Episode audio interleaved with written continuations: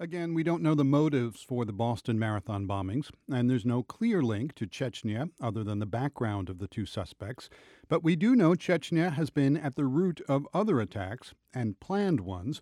The world's Gerry Hadden reports on the arrest last year of two Chechens and a Turk in Spain.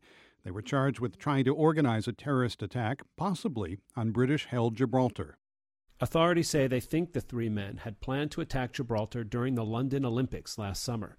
They say the suspect's idea was sort of like a mini version of 9 11. They all signed up for flying classes, paragliding to be specific. Police say they were seen puttering together at least once over the British enclave. One of them allegedly kept asking the flying instructor how to take pictures of a Gibraltar shopping center from on high.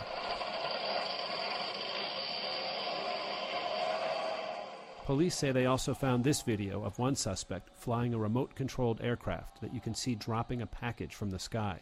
Proof, investigators said, of an imminent airborne attack. When police finally moved in, they found enough explosive material in one of the men's apartments to destroy a bus. Spain's Interior Minister Jorge Fernandez passed out medals of honor to his officers. He went on TV. Es una de las más importantes que se ha desarrollado hasta el momento contra Al Qaeda. This is one of the most important international breakthroughs against Al Qaeda, he told the nation. Through our intelligence network, we know clearly that these suspects were planning attacks in Spain and or other countries. That intelligence network included France, Russia, and the US, which sent investigators here to question the suspects in person, according to reports in several Spanish newspapers. Intelligence officials said the Chechens had trained with extremist groups in Afghanistan. Then, about a month ago, a Spanish judge set the suspects free. Sort of. The two Chechens were rearrested leaving prison. The charge entering Spain without visas. The Turkish suspect is out on bail. The judge cited a lack of evidence.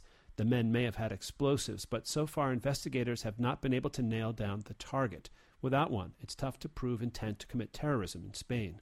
Today, a spokeswoman for Spain's Interior Ministry would only say that the case is ongoing and classified and that the Chechen men are still in custody.